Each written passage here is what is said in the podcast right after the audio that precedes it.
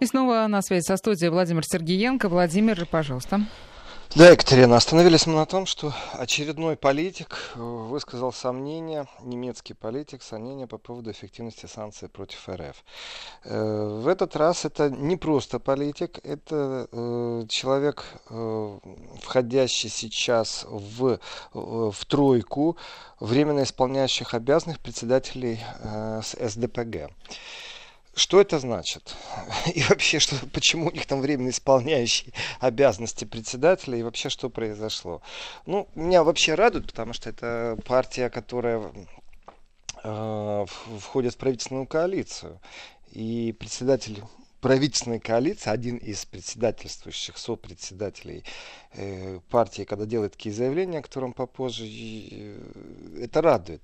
А что произошло, это очень просто. Краткий экскурс в историю, который буквально вот у нас на глазах произошел. Значит, э, Андрей Анализ, председатель СДПГ, решила, что ей нужно полностью отдать все свои мандаты, то есть и председателя партии, и э, свое место э, в Бундестаге. Почему? По одной простой причине. Потому что катастрофический пролет, вот как э, фанера над Парижем, только как фанера над Брюсселем. Социалисты, ну или социал-демократы, правильно их будет называть, социал-демократы потеряли больше 11% на евровыборах. Ну, это такой жесткий удар. Хуже никогда они не были, чем это достижение их в антирекорде. И э, Андрей Анализ решила, что, в принципе, пора уйти с места председателя. Абсолютно такое, знаете, правильное решение, никого не обвинял, она взяла ответственность на себя. И плюс еще произошли некоторые выборы внутри в Германии, в свободном городе Бремене, где социал-демократы впервые, вдумайтесь, впервые за 73 года, 73 года, они уступили Христианско-демократическому союзу, то есть партии Меркель. Э, и она 3 июня сложила себя э, полномочия. Она сложила себя полномочия председателя СДПГ и сложила полномочия лидера фракции. В принципе, в принципе, э, ничего трагического нет. Представители партии иногда уходят. Но в связи с тем, что это уже системный кризис социал-демократов, э, было принято решение о том, что временно сделать такое, как бы не, одно, не в одни руки сконцентрировать председателю, а сделать такое, как бы объединение, и чтобы три сопредседателя, которые возглавляют социал-демократов в разных землях Германии, временно думали о том, как вывести партию из кризиса. Это та партия, которая вошла в коалицию с Меркель. Это та партия, которая обещала, что никогда больше в коалицию с Меркель не войдет. Вот как она пообещала в лице Шульца, что они будут жестко критиковать Меркель, уходят в оппозицию, наберут голоса, пропустят там очередные выборы, но после того, как Меркель совсем вот э, ломает дров, они вернутся и будут э, правящие партии ну, то есть партия Шредера, другими словами, сделала такое громкое заявление. Когда Меркель не смогла сделать коалицию, э, там, с помощью зеленых, с помощью либералов, вот они вернулись быстренько, развернулись, практически переобулись за одну секунду и тут же, знаете, подыграли Меркель и оставили Меркель в канцлерском кресле. Конечно, избиратель не совсем идиот, чтобы не заметить таких вещей. И в этом отношении, ну, давно нужно было уже осознать, что некоторых нужно гнать метлой с точки зрения партийности. И, э, конечно же, это опасность для партии скатиться вообще вот в некуда. То есть Шредер был последний государственный деятель, который эту партию привел к победе и сам возглавил канцлер Амт. Сейчас там творится черти что. И в этом черти что вот было принято решение о том, чтобы создать такое временное правительство, скажем так. И это временное правительство э, должно пока что осознать, где они находятся и как изменить повестку. И вот один из сопредседателей социал-демократов, это Мануэла Швезик. Мануэла Швезик известный, между прочим, политический деятель. И э, не все так просто. Это, кстати, имеет отношение в том числе и к Северному потоку, как это ни странно. Почему? Ну, э, потому что Мануэла Швезик, она непосредственно возглавляет Ландестаг, э, непосредственно там, где проходит, должна воткнуться труба Северного потока, скажем так. Мекленбург, переднее Померание. И э, она была министром. То есть это не просто, знаете, так, партийный какой-то функционер. Она была министром общественных дел и здраво здравоохранения э, в той же земле, Мекленбург, Переднее Померание. Э, в этом отношении не так интересно, что она была еще и вела, кстати, она переговоры с Меркель, что она будет министром труда. В общем, ну такая, она активная, это что я могу сказать, как политик. Э, иногда вот даже не стоит концентрироваться на каких-то там достижениях политических, кем она была впрочем, в прошлом. Э, здесь все очень просто. Она премьер-министр федеральной земли Мекленбург, Переднее Померание. Вот сейчас этого достаточно, чтобы о ней знать. В будущем могут произойти изменения любого вида потому что она очень яркая, э, такой яркий представитель политики, яркая женщина. И ее заявление, оно, знаете, так, э, приятно бальзамом вот э, лягло просто в мозг, в аналитику, в душу. Она э, вроде бы ничего нового не сказала. Просто в связи с тем, что она стала сопредседателем социал-демократов, а это еще раз та партия, которая, в принципе, поддерживает одну из трех ног стула канцлера Амта, то ее заявление, что нужно пересмотреть, это вполне законно, это цитата сейчас, спустя пять лет, и задать вопрос, что дали санкции в отношении России, является абсолютно логичной. Это э, вот еще, скажем так, ну, года полтора назад, знаете, такая тема табу в этой партии. Да как вы смеете? Да вы не можете об этом думать. Мы обязаны единым строем. Вот России надо показать. Э, вот пусть наш бизнес терпит. Ну, извините, вот такая судьба. Попробуем чем-то помочь. Абсолютно такие, знаете, профанации, которые, ну, никак не могли помочь ни дополнительными рабочими местами. Э, но в связи с тем, что Германия действительно не бедная держава. Это не то, чтобы она так зашаталась сразу, там получила нокаут политический или экономический. Нет, конечно. Но, тем не менее, в политических кругах это был определенный мувитон поднимать вопрос о России. Когда стали поднимать вопрос о России оппозиционные партии, это альтернативы для Германии, это э, левые, это даже либералы, я так скажу, они тоже поднимали вопрос, как можно вынести, например, разговор Крыма, э, как можно вынести разговор Украины за скобки, а экономически продолжать сотрудничать дальше. Но эти всегда разговоры сразу чуть что мейнстрим поливал определенным потоком грязи. Про кремлевские настроения, э, сдаем позиции, демократия в опасности. Что только можно было вот, найти в прессе такого, э, ну, из рода вот пропаганды, э, ничем не обоснованной, но клеймили и клеймили, и клеймили нехорошими клеймами, я бы так сказал. Здесь же разговор по-другому, потому что сопредседатель все-таки правящей партии в коалиции. И это легитимность другого уровня. Это повышение статуса разговора о том, что э, вообще нужны ли санкции против России. Для того, чтобы ответить на этот вопрос, нужно озадачиться действительно очень простым другим вопросом. Прежде чем отвечать, нужны ли санкции, а что эти санкции дали? И здесь, вот, э, чем выше уровень политиков, которые поднимают этот вопрос, вы знаете, там Плацк, например, поднимал. Ну, Плацк же в прошлом политик, он по состоянию здоровья, в отличие от Меркель, вовремя ушел со своего поста. Э, что же касается э, Мануэли Шлезвик, она ну, выступила за, поступе, за постепенную отмену ограничений. Но не просто, знаете, так оголтело, давайте завтра снимем, послезавтра. Давайте оценим вначале, что это дало. Вот к чему привели санкции? К тому, что Россия больше не покупает сельскохозяйственной продукции Европы, потому что у России теперь свое сельское хозяйство в некоторых местах стало поставщиками, и уже туда Европа не вернется. И вот есть и другие места. И в этом отношении вот э, отзыв такой скептический отзыв Мануэля Швезик, конечно же, о том, что такое действительно вот эти санкции против России, насколько они декларируются, выносятся вперед, ура, санкции против России, а насколько действительно они что-то приносят. Вот, она э, заявила это в интервью, интервью медиаконцерна Функ Медиа Группы, это было у нас вчера, и если это законно, то я сейчас хочу ее процитировать, привели к тому, что Россия стала сама себя обеспечивать сельскохозяйственными продуктами. То есть это, это не мои слова, это ее. Нашим фермерам больше не разрешено поставлять свою продукцию в Россию. Молодцы, добились того, что немецкие фермеры ну, выживают как могут.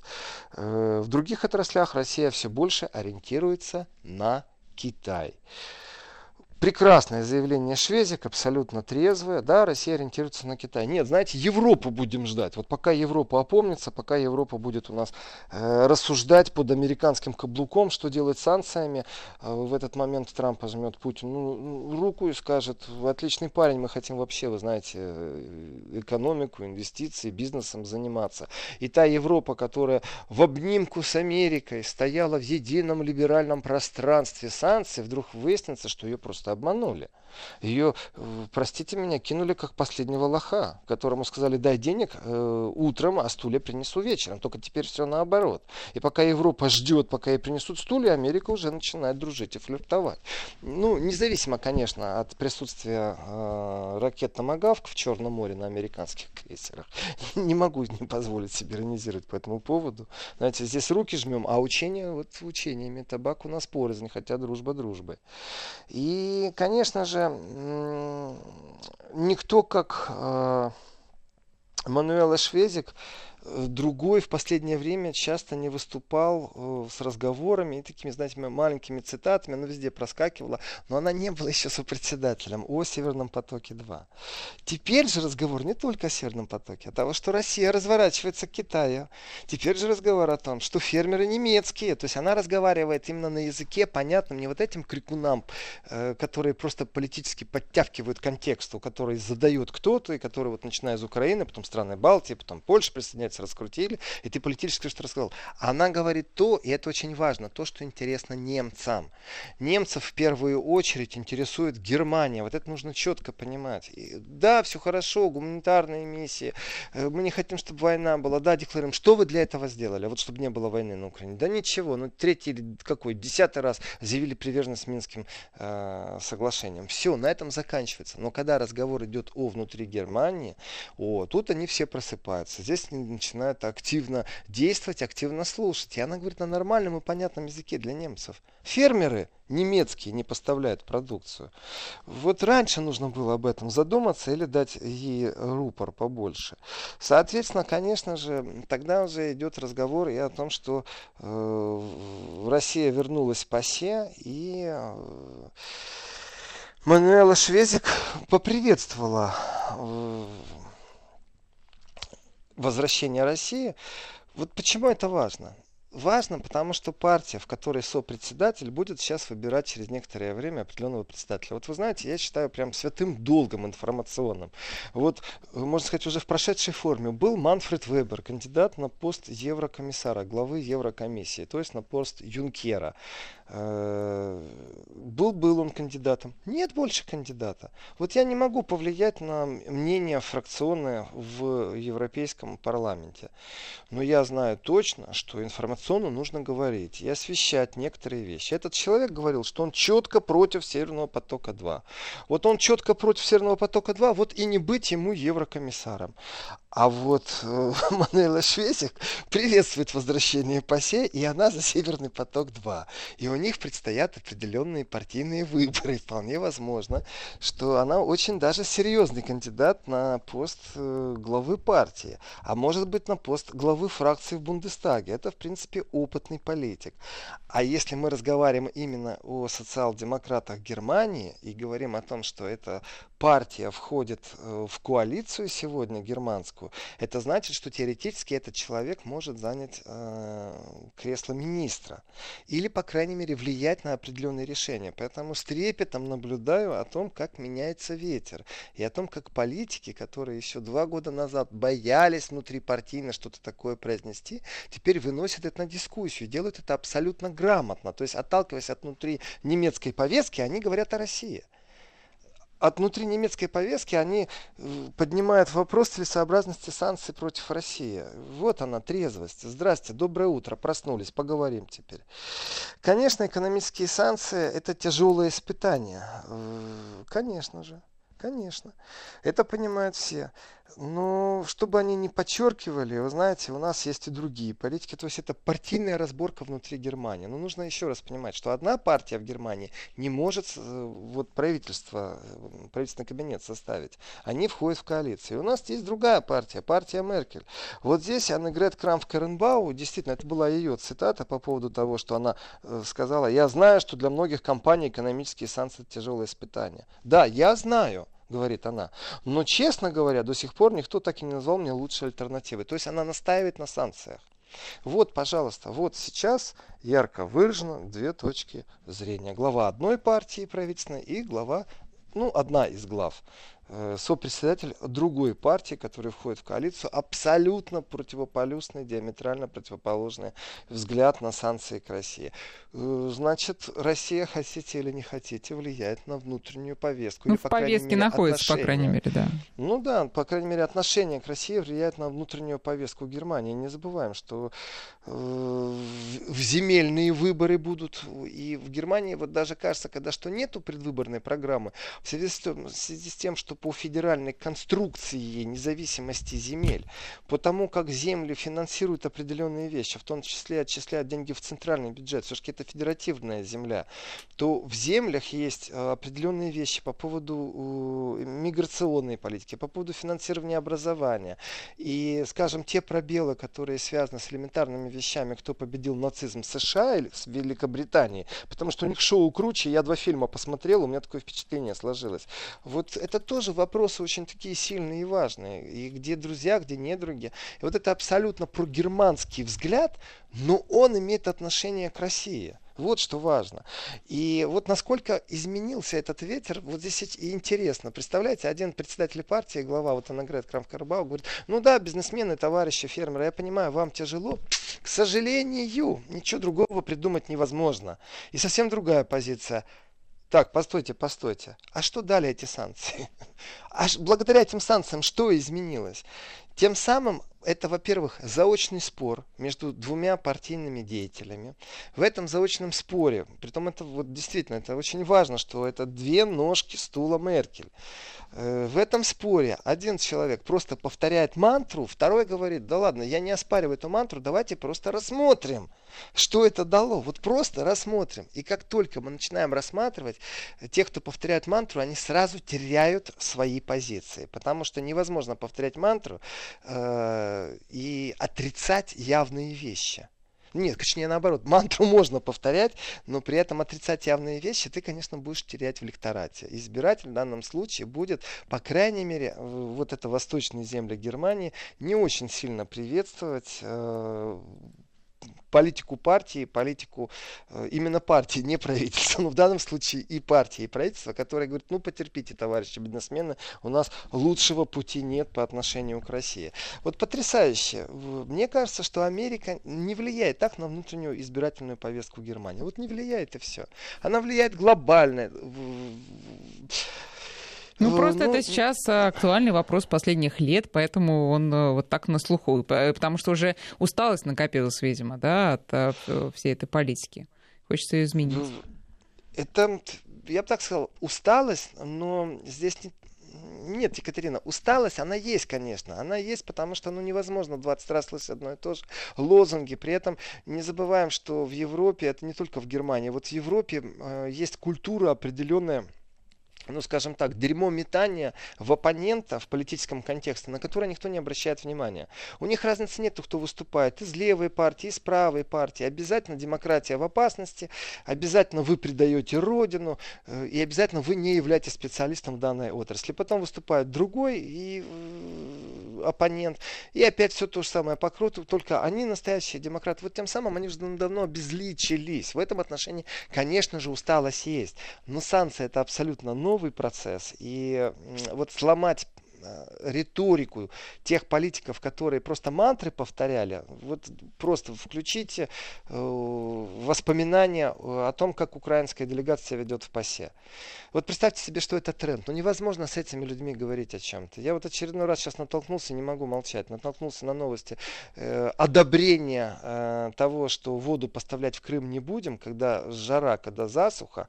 Ну то есть к людям, которые приветствуют блокаду до победного конца, вот это, ну, я считаю, негодяйство полное. Ну как по-другому можно относиться к этому, к этим призывам? И много политиков, которые просто мантры повторяют. Ну, ты повторяй сколько угодно раз мантру, но когда у тебя в твоей земле, в данном случае в Германии, банкротятся фермерские хозяйства, э, которые, ну, не в состоянии конкурировать э, ни с кем в Европе. В Германии достаточно дорогое производство. У вас рядом Польша с гастарбайтерами из Украины, которая обскакивает по сельскому хозяйству прямо на глазах э, Германию. Да уже обскакала, я бы так сказал, в некоторых отраслях. Вообще без шансов.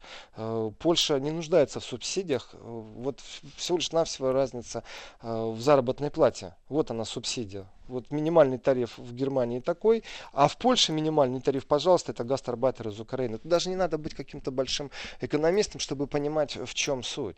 И в этом отношении, конечно, поляки будут дальше кричать, потому что они не очень там сильно пострадали. У них вон дешевая рабочая сила. А немецкие фермеры пострадали, а немецкие предприятия Восточной Германии пострадали.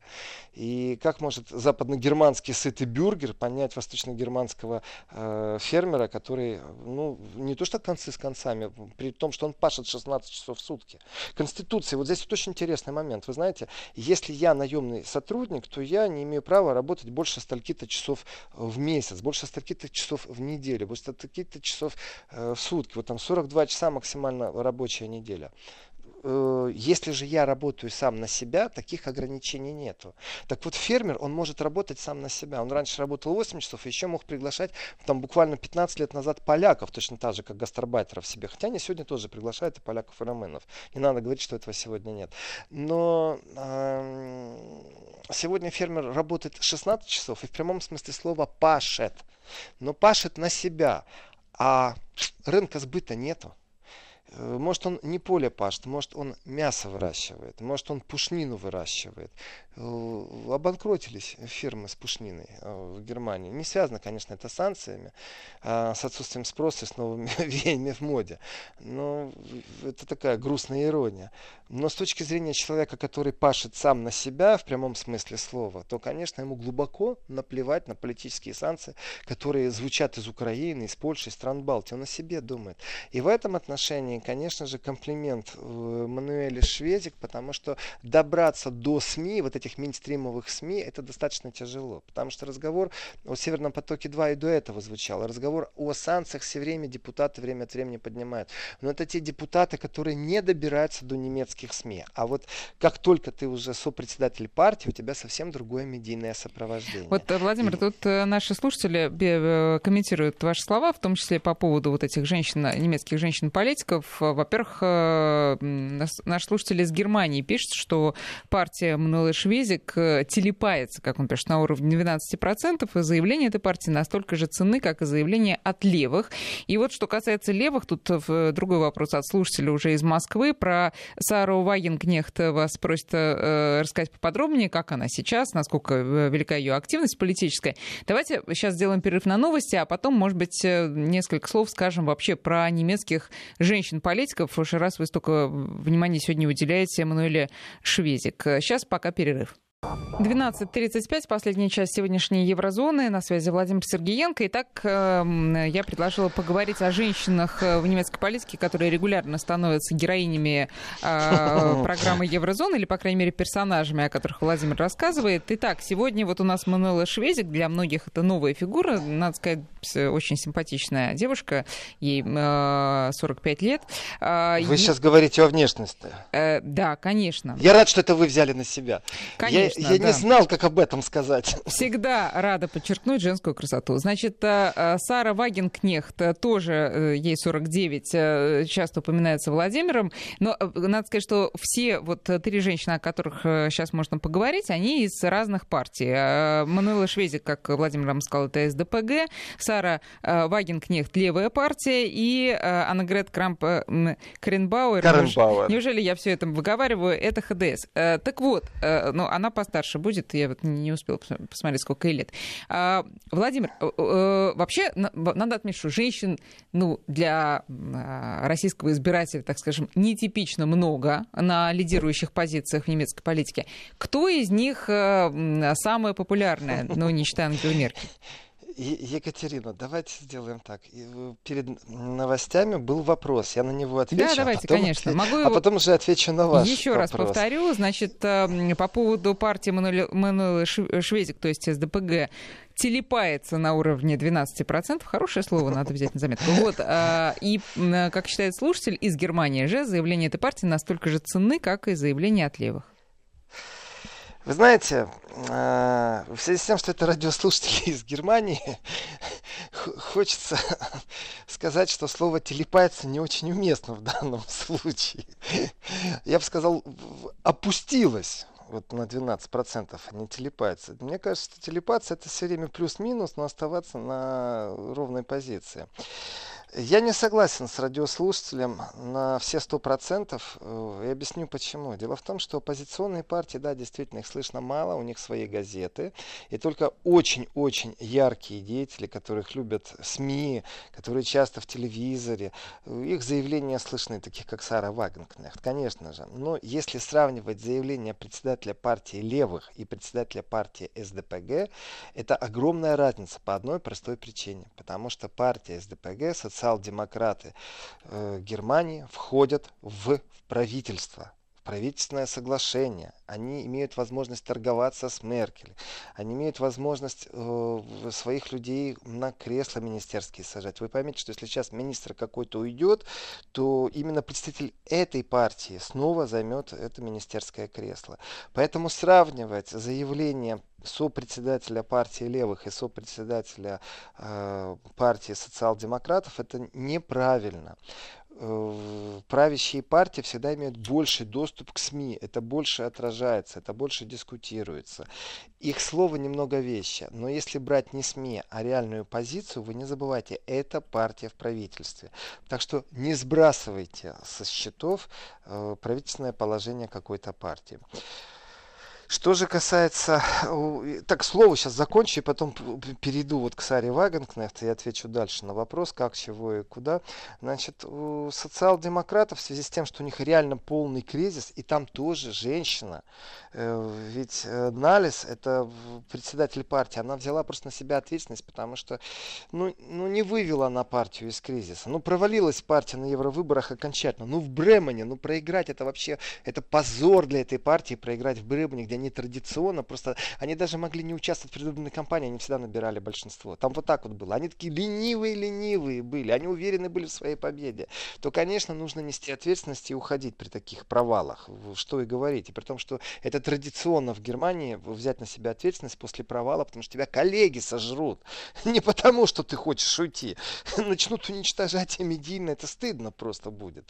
И в этом отношении, после того, как ушла вот одна женщина из партии, то ее место разделили на временно исполняющих. И вот здесь очень интересно, что у них э, сопредседатели это э, председатель СДПГ федеральной земли Гессен, Торстен Шефер Гюмбелем, э, это глава правительства земли Райланд-Фальц, Малу Драйер, тоже нам ни о чем не говорит и уже обозначенная Мануэла Швезик. То есть распределение по землям, по Германии, по географии. В принципе, молодцы, сделали такой консорциум, выходя из кризиса.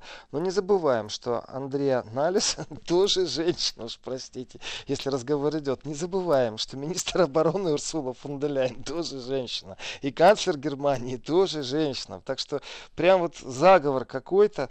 Э, есть несколько теорий по поводу заговоров, в том числе и женских. Но в данном данном случае э, есть определенный нюанс, есть определенные вещи. Сара Вагенкнехт, конечно, очень яркий политик, конечно же.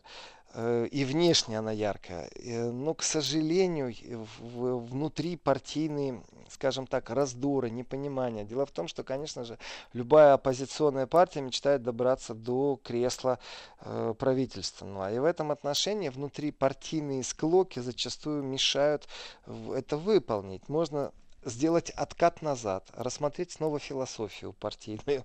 Это очень интересные вещи, когда, когда четко знаешь еще, кто за этим стоит. После философии появляется там идеология, лозунги, все это вырабатывается. Но бах, выборы вы опять пролетели. И что делать? И вот здесь появляется второй голос разума, который говорит, смотрите, а давайте нашу повесточку политическую, и разницы нет, о ком я сейчас говорю, о зеленых, не о зеленых, о красных, о синих, о желтых, а давайте нашу повестку политическую изменим и максимально приблизим к какой-нибудь партии. Там, где лично несимпатичные кандидаты, которые идут по спискам, пройдут наши кандидаты, и мы с ними войдем в коалицию. То есть размоем нашу философию, откажемся от нашей идеологии.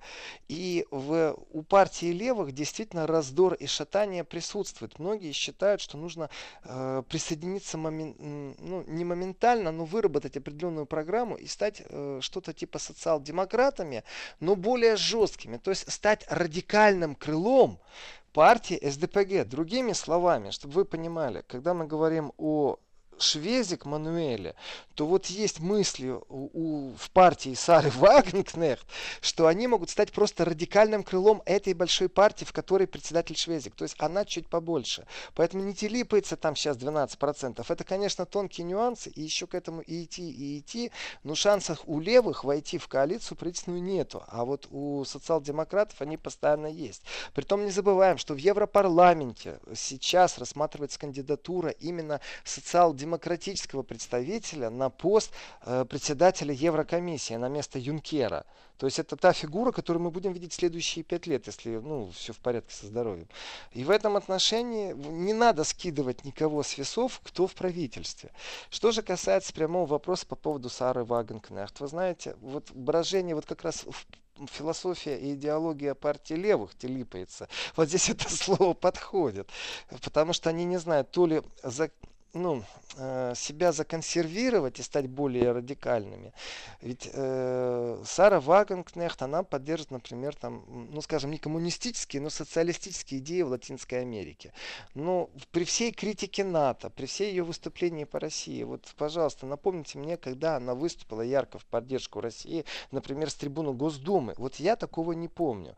Э, и Сара Вагенкнехт при всей своей яркости через какое-то время появляется у, у утомленность. И эта утомленность связана с тем, что ее позиции, они справедливы, они четкие.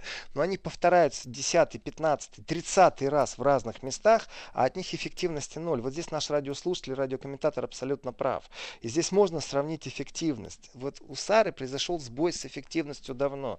После абсолютно прагматичного осознания со сбоем эффективности, потому что, давайте так, наши оппоненты имеют полное право сказать, что Сара повторяет свои мантры, хотя они абсолютно справедливы. И эти мантры Сары Вагенкнехт, например, что как может Россия представлять угрозу для НАТО, если просто посмотреть на сумму финансирования НАТО и сумму финансирования обороны России.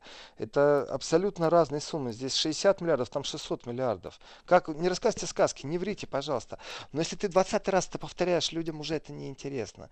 И вот осознав всю, скажем, утомленность лектората, именно политическую усталость, Сара Вагенкнехт сделала очень резкое движение. Она Сейчас, попробовала... Владимир, одну секундочку, продвижение через несколько секунд. Вести ФМ. Да, пожалуйста. Сара Вагенкнехт сделала резкий шаг. Она решила создать новое движение, не выходя из партии. То есть она крикнула клич «За мной!» и посмотрела, что будет. То есть вот у нее есть ее видение мира, у нее есть ее личная философия, я бы так сказал. И в связи с тем, что в, в партии левых существует брожение, и не то чтобы злые языки, но если посмотреть на стратегию, то Сара Вагенкнехт это безумно яркий критик. Но если посмотреть на стратегию, все-таки Барщ это равно великая фигура, сопредседатель партии Левы, точно даже как и Сара Вагенкнехт, он больше стратег. И вот на, в этом балансе и на этом контрасте они очень хорошо совмещали в себе сопредседательство. Они дополняли друг друга.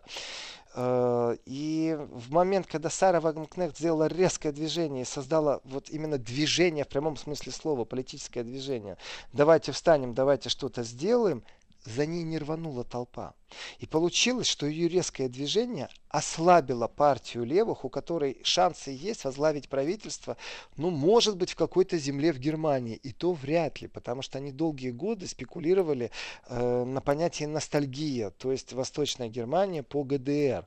И они имеют свой электорат. Это люди, которые помнят ГДР. Не все жертвы репрессий в ГДР. Есть люди, которые с благодарностью, точно так же, как и в Советский Союз, вспоминают с благодарностью, потому что, например, им нравилось образование, потому что детские сады по-другому были. Но нельзя все сводить только к репрессиям. Но это опять же была тема табу. И в этом отношении э, вот постоянная спекуляция на электорате из вот этих восточных земель, ностальгирующих, она, конечно, люди умирают. И партия стала терять голоса, а новой идеи не было. И они позвали левых из западных земель. А это люди абсолютно иной формации. Они не проходили понятие социализм. Для них это все, знаете, философская справедливость по поводу обложения налога миллионеров больше, и самые незащищенные слои. Конечно, они не пользуются спросом в Западной Германии. И вот Сара Вагенкнехт вот при повторении своих вагенкнехтовских мантр стала терять определенную популярность. Стала терять, э, ну, скажем так, даже не популярность, а авторитет, наверное, можно смело сказать. И когда она рванула, знаете, все замерли. Это было примерно год назад. А вдруг у нее получится? Но получилось так, что у нее не получилось создать собственное движение. Внутри левых она раскачала ситуацию так, что прибегну опять к слову, телепаться стали левые, и непонятно, то ли приблизиться, приблизиться и изменить программу к социал-демократам, то ли потерять и последние 6%, не войти в парламент, но зато с нуля начать воссоздавать идею социализма, например, то есть приблизиться к идеям социализма. Э, вот здесь вот партию разрывает направо и налево. Не забывайте о склоках внутри партии. И я так скажу, Сара Вагенкнехт, ссылаясь на здоровье в какой-то момент, э, начал уходить от, этой внутрипартийной э, интриг, от этой борьбы внутрипартийной. И, в принципе, абсолютно правильно, наверное, сделала. Что касается ее яркости, я думаю, она еще не раз нас порадует определенными критическими высказываниями, потому что всегда на нее приятно смотреть. Знаете, такая четкая, аргументированная позиция, которая разбивает полностью там американский шовинизм, американские доктрины, американские военные силы, ложь о НАТО, о том, что им все можно. Она все время, вот все годы, я ей очень благодарен, за это, напоминала постоянно о том, что не Россия ставит свои радары э, на Кубе и где-нибудь в Мексике, а Америка возле России ставит свои радары и как-то пробует это органи... обосновать, что НАТО окружает Россию со всех сторон, а не Россия пробует кого-то окружить, что все время идет передергивание в информационной политике. Ну, для тех радиослушателей, которые этими вещами интересуются, я сделаю тогда анонс. 11 числа э, июля, пожалуйста, в Русском доме науки и культуры будет встреча с Эгоном э, Кренцем, его новая книга, и вечер будут вести ваш покорный слуга, я, Владимир Сергенко и Франк Шумер. Так что приходите, поговорим. Это очень интересный разговор будет. Ну, тогда вот. давайте еще для равновесия все-таки про Аннегрет Крамп-Каренбауэр поговорим, потому что вот вы про Шв... э, Мануэла Швезик сказали про ее позицию касаемо санкций, а буквально на днях, когда это было, 28-го, позавчера, да, э, да. значит, председатель ХДС э, сказала, что нет альтернативы э, э, антироссийским да? санкциям. Нету этих да. альтернатив. И вот тут я ее могу процитировать. Знаю, говорит она, что для многих компаний эти санкции это тяжелое испытание, но, честно говоря, до сих пор никто так и не назвал мне лучшей альтернативы. Так что пожмем плечами и скажем, пусть будет так. Да, вы знаете, Анна Грет Крамф Каренбау, я не могу сказать, что... вот давайте так, по поводу яркости, э, вот если брать немецких политиков, э, вот есть министр обороны. Чем она запомнится, когда она э, этот пост оставит, Урсула фон де Лейн? Тем, что она казармы сделала максимально приспособленными для женщин военнослужащих. То есть детские сады, семейные общежития. Молодец. Никакого отношения не имеет к перевооружению Германии. Как по мне, пусть она остается министром обороны Германии. И вот министром семьей, семьи, когда она была, она не так много смогла навредить обороне, как, она стала министром обороны. И это хорошо, пусть леопарды не ездят, а то они ездить начинают, едут под российскую границу. Э, вот. Что же касается Нагрет Крам в Каренбау, она не такая яркая. Вот Сара Вагнкнехт яркая, э, Мануэла яркая, э, кого я вспоминал. Значит, э, а вот у Анны Грет Крам в Каренбау яркости в этом отношении нет. И есть прецеденты и такие размышления, что на самом деле она временно занимает пост э, главы ХДС, э, что Меркель в связи с определенными вещами на нее сбросила. Вот подумайте, почему человек отказался от определенного поста? Работал, работал на двух работах, а тут раз и одну работу отдает кому-то, а на второй остался. Вот почему? Сил не хватает? Сил не хватает, вот, да. Вот Меркель сбросила на Аннегрет Крамф Каренбау партийную работу.